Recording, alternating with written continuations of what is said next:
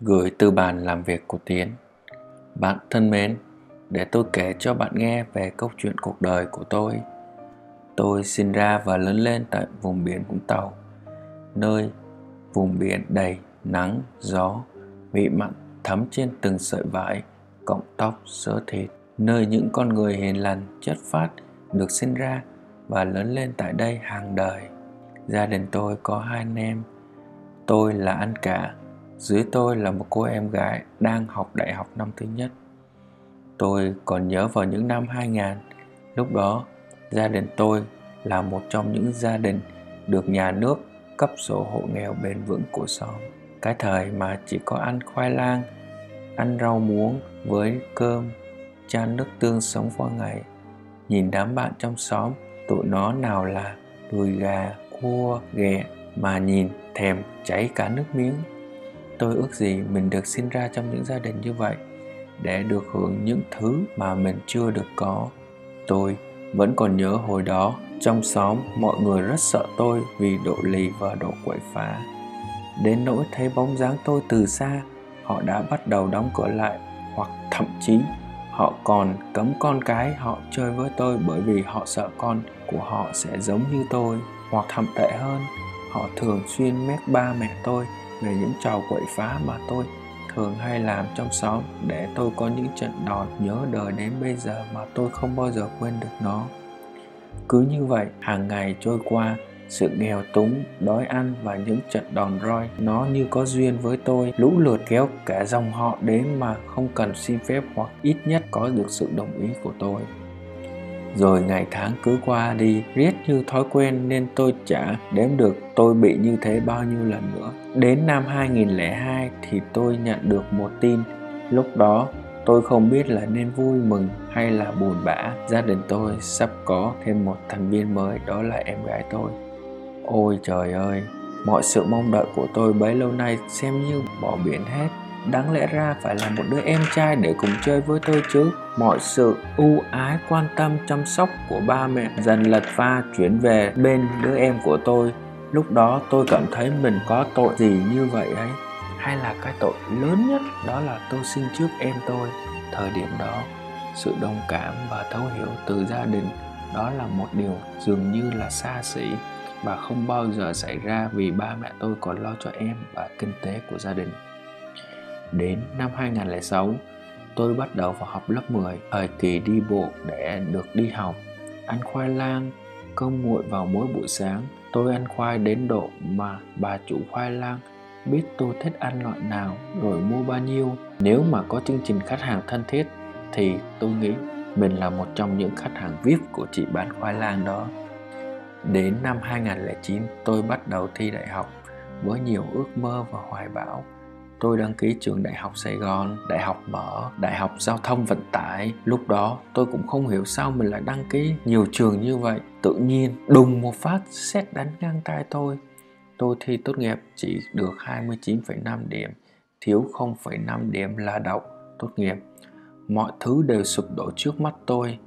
Giấc mơ đại học giấc mơ học được những môn mà mình thích đều tan biến. Cú tát đó là một cú tát đau đớn nhất trong cuộc đời học tập của tôi. Lúc đó tôi không biết làm cách nào để có thể giải thích cho gia đình tôi, ba mẹ tôi, bà cô, dì, chú, bác hai bên nội ngoại. Và tôi cảm thấy mình thật là ăn hại nhất trong gia đình. Tầm hai ngày sau, tôi được cô ruột của mình ở trên sài gòn đưa lên để nhập học với trường trung cấp nghề công nghệ thông tin và ở trường đó tôi vừa học và vừa thi lại bằng tốt nghiệp cấp 3. Bước lên Sài Gòn với nhiều cam dỗ vây quanh tôi, tôi cũng không biết lúc nào tôi có hình thành lên những cái thói hư tật xấu như vậy. Thức đêm đến 4-5 giờ sáng để cày game chứ không phải học đâu. Tôi chợt quên đi cái mục đích của mình lên đây để làm gì. Tôi lao đầu vào những cuộc chơi vô bổ như con thiêu thân có khi bỏ học, lấy tiền trợ cấp hàng tháng để nạp tiền chơi game, mong có ngày mình sẽ là top cao thủ trong trò chơi game đó. Những tín hiệu xấu bắt đầu quay trở lại đối với tôi. Đầu tiên là học lại bảy môn, duy nhất có một môn tôi có thể qua được đó là môn thể chất. Đà tín hiệu vẫn không giảm mà cứ tăng lên mỗi ngày. Khi mà tôi nhận ra được những cuộc gọi từ nhà trường và gia đình tôi thông báo về tình trạng cận nguy cấp của tôi tôi sắp bị đuổi học. Nếu như học như vậy sẽ ảnh hưởng đến chất lượng và thanh danh của nhà trường. Lúc này tôi mới nhận ra quá sai lầm rồi. Tôi dành nhiều thời gian hơn để vực dậy những gì mình đã bỏ lỡ trong thời gian qua. Tôi bắt đầu siêng năng học tập hơn, bắt đầu lên mạng tìm hiểu tài liệu, học hỏi từ những người anh người chị đi trước để mong mới một hy vọng là có thể cứu vãn tình thế hiện tại. Mọi chuyện dần trở nên sáng sủa hơn. Và cứ như thế mọi chuyện cứ êm đềm mà không có thêm bất cứ rắc rối nào năm 2014 tôi trở về Vũng Tàu để chung sống cùng với gia đình tôi có hợp tác với ba người bạn cùng học lớp 12 để mở tiệm net hay còn là tiệm game. Vào thời điểm đó, tôi làm mọi cách để xoay vốn làm sao để có tiền vào chung làm cổ đông. Ngày khai trương, mọi người đến rất đông để chúc mừng vì tôi có được một cái cơ ngơi như vậy. Tưởng chừng mọi chuyện đều êm xuôi, ai ngờ 6 tháng sau, mọi thứ đều khác với những gì tôi mong đợi. Nào là tệ nạn, nào là vấn đề nhân viên, vấn đề tiền bạc, vấn đề máy móc, vấn đề cho thuê nhà Tồi tệ hơn là trong cổ đông có khẩu chiến với nhau. Đến tháng thứ 9, chúng tôi đi đến một con đường là giải tán tiệm game. Mỗi người một nơi, tôi không được chia bất cứ một đồng nào. Mấy người bạn đó cũng bỏ trốn, ẵm luôn số tiền đầu tư và tiền lời của tôi.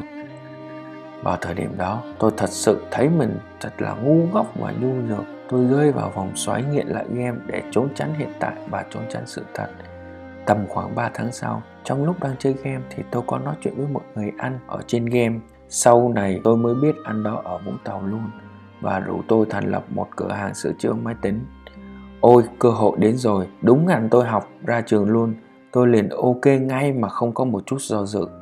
Hàng ngày tôi đến tiệm, nào là lau dọn cửa hàng, nào là cài win máy tính, sửa chữa phần mềm mà không tính toán gì. Tôi còn nhớ Lương tháng đầu tiên mà tôi nhận vào thời điểm đó là 600k, lại đi vào vết xe đổ năm xưa. Đến tháng thứ sáu thì cửa hàng bắt đầu không có khách. Dẫn theo một số hệ lụy đằng sau, tôi lao vào những cuộc game, ăn nhậu vô bổ. Đến tháng thứ 8, chúng tôi lại chia tay nhau, đường ai nấy đi. Lúc đó là những suy nghĩ viễn vông trong đầu tôi. Mình tài giỏi như vậy, đáng lẽ ra mình sẽ được nhiều hơn chứ nhỉ? Người ta thường nói quá tam ba bận, mình mới hai bạn thôi à chắc còn lần thứ ba tôi quyết định mở thêm một cửa hàng về sửa chữa máy tính nữa nhưng chỉ có một mình tôi thôi ôi thật là thảm họa lần này mới có 4 tháng thôi mà tôi nợ tiền nhà, tiền điện, tiền nước và khách cũng không có luôn. Lý do gì mà mọi thứ mình làm đều là phá sản, thất bại và đổ bể, mình cũng cố gắng lắm chứ bộ. Trong lúc tôi lay hoay tìm kiếm con đường kinh doanh của riêng mình, thì một hôm tôi có đi cà phê với một người anh. Anh ấy giới thiệu cho tôi đến một lớp học vào thời điểm đó. Tôi nghĩ học làm cái quái gì, trong khi mà mình đã học xong rồi học chỉ tốn thời gian công sức và tiền bạc của mình thôi anh nói cứ đi xem sao vì anh thấy nhiều người thay đổi và thành công nhờ khóa học này lắm bấm bụng bán tín bán nghi tôi lê thân xác của mình lên sài gòn vào lúc 4 giờ sáng để bắt chuyến xe đầu tiên học chương trình đánh thức sự giàu có của diễn giả luật sư Phạm Thành Long, người thầy đáng kính của tôi sau này. Kết thúc 3 ngày học, mọi thứ dường như thay đổi đối với tôi.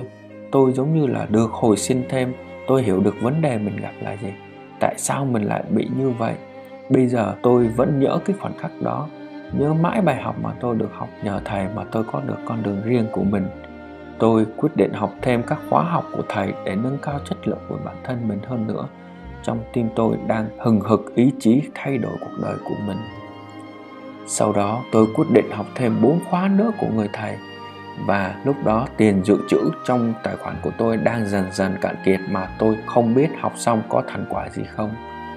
Và tôi muốn học thêm một khóa nữa của thầy, mà khóa này lên tới hàng trăm triệu. Tôi đã liều về nhà xin tiền để học và cái kết nhận được đó là một trận chửi thôi rồi, kèm theo một câu nói. Mày biết bao nhiêu đó là gia đình ăn được bao nhiêu năm không hả? Lúc đó lòng tự ái của tôi lên cao. Tôi tìm mọi cách để xoay tiền đi học vì những nợ cũ chưa thanh toán lại thêm những nợ mới nên tôi không có thêm một đồng nào nữa tôi bắt đầu tìm mọi việc để cày kiếm tiền để được đi học Trong buổi sáng may mắn tôi gặp được một người anh sau này đó là anh Sơn đã bày cho tôi cách kiếm tiền để đi học. Dần dần những ngày tháng trôi qua, chúng tôi cùng với một người anh nữa đó là anh Đức đã lập nên một đội nhóm cung phu Marketing Việt Nam, biệt đội áo vàng chinh chiếm khắp mọi nơi trên toàn lãnh thổ. Tưởng chừng như mọi việc đã an bài và cuộc sống của tôi đã có bên đỗ. Ai ngờ sau 3 năm chúng tôi lại mỗi người một con đường. Kéo theo đó là chuyện tình cảm của tôi và bạn gái tôi ngày càng xấu đi. Mọi mâu thuẫn và tranh chấp đã xảy ra, chúng tôi đành quyết định cuối cùng đó là chia tay trong thời gian đó bản thân của tôi cũng dần dần mỗi người ra đi ra đi vào thời điểm đó nếu bạn đang đọc tới đây thì tôi biết bạn sẽ cảm nhận được cái cảm giác của tôi ngay tại thời điểm đó. Ôi, tôi muốn kết thúc mọi chuyện tại đây, không muốn tiếp tục nữa. Ngay lúc đó, trong lúc chán nản, tôi lướt facebook. Tôi đọc được một câu chuyện của một người không có chân, trong đó có một câu thế này. Tôi đã khóc vì không có giày để đi cho đến khi tôi nhìn thấy có một người không có chân để được đi giày. Ôi, tôi chợt bừng tỉnh ra mọi thứ tôi bắt đầu làm lại từ đầu chứ không thể để diễn cảnh này diễn ra thêm một lần nào nữa. Tôi bắt đầu mở những tài liệu mà tôi đã được học, làm lại mọi thứ bắt đầu như trước kia, tập trung hơn vào mục tiêu, thay vì tôi tập trung vào nỗi đau. Sự nghiệp làm digital marketing của tôi bắt đầu.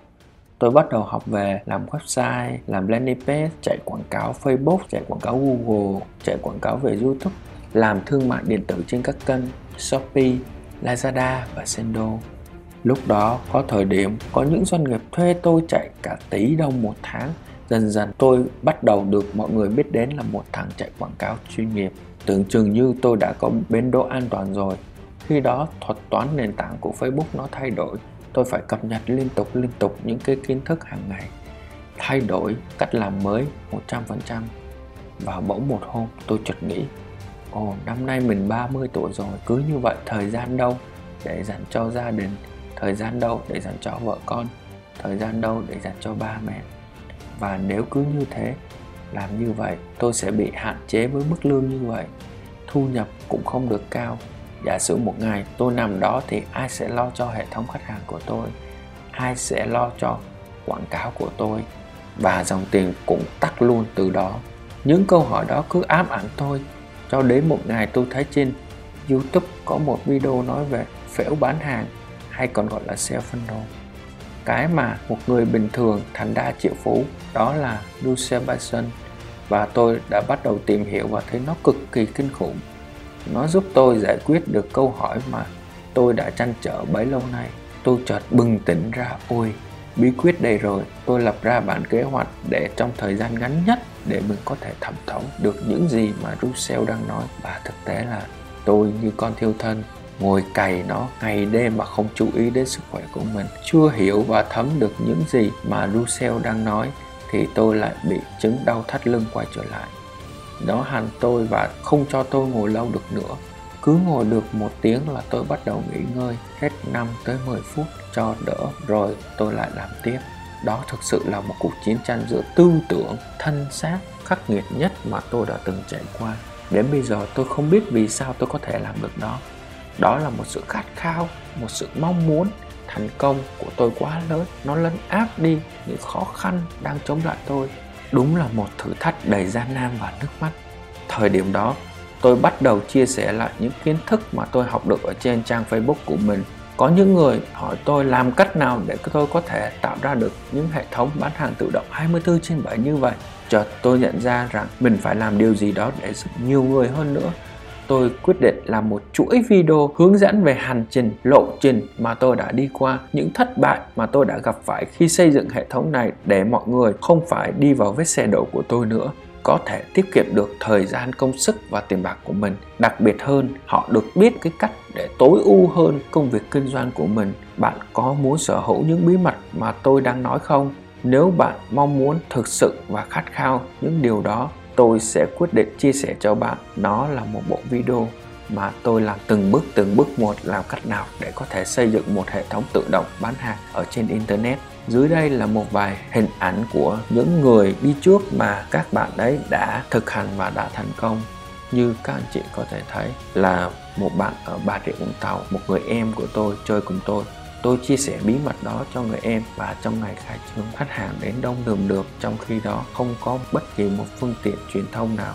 Tấm hình này và bạn thấy là ở ngoài Hà Nội khi đó trời nắng nóng cực điểm 40 độ C mà mọi người vẫn lũ lụt xếp hàng để mong mình có thể mua được một món hàng như các bạn thấy, tôi cũng đã chia sẻ hệ thống này với những người anh em thân thiết với tôi và họ cũng đã được những thành quả nhất định. Đó là hai câu chuyện trong số những câu chuyện mà tôi muốn bạn thấy được sức mạnh của hệ thống bán hàng tự động là như thế nào. Đó chính là lý do vì sao tôi dành nhiều thời gian để xây dựng hệ thống. Vì tôi biết rằng tôi sẽ được nghỉ hưu sớm hơn và tận hưởng cuộc sống này theo nhiều cách khác nhau mà không cần lo lắng về doanh số bán hàng nữa. Tôi là người làm thật và có kết quả thật. Tôi đã làm và có kết quả cho nhiều người. Hiện nay, tôi vẫn đang hàng ngày làm và cập nhật kiến thức mới mỗi ngày. Trước đây, tôi có chia sẻ miễn phí cho các bạn, nhưng tôi cảm thấy cái gì đó miễn phí. Mọi người không trân trọng về điều đó họ thích thì họ học, không thích thì thôi. Họ không có một cái trách nhiệm gì vừa đối với bản thân của mình. Họ nghĩ đồ miễn phí mà có tốn tiền mua đâu, nên họ xem sự phục vụ của tôi là một thứ rẻ tiền. Sự vô dụng, thích thì sử dụng, không thích thì bỏ đi. Bởi vậy, tôi đã nhiều lần suy nghĩ sao mình lại ngốc nghếch một lần nữa như vậy.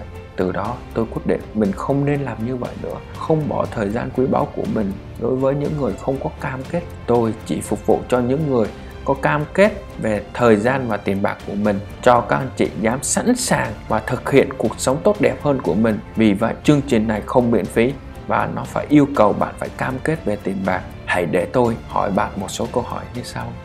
Nếu bạn có một người đồng hành cho bạn trong suốt 6 tháng liền không ngừng nghỉ, giúp bạn định hướng xây dựng doanh nghiệp của mình một cách bài bản và chuyên nghiệp nhất, khiến cho mọi người, khách hàng luôn sử dụng dịch vụ bên bạn, thì bạn định giá nó bao nhiêu? Nếu bạn có một cuộc sống thay đổi về gia đình và nó giúp cho bạn có nhiều thời gian với con cái hơn, bạn có nhiều thời gian nói chuyện với bạn đời của mình hơn, vợ chồng của bạn sẽ hạnh phúc hơn thì bạn sẽ định giá nó bao nhiêu. Nếu có một sự thay đổi về tài chính, nó giúp bạn có được nhiều món đồ mình muốn hơn thì bạn sẽ định giá nó bao nhiêu.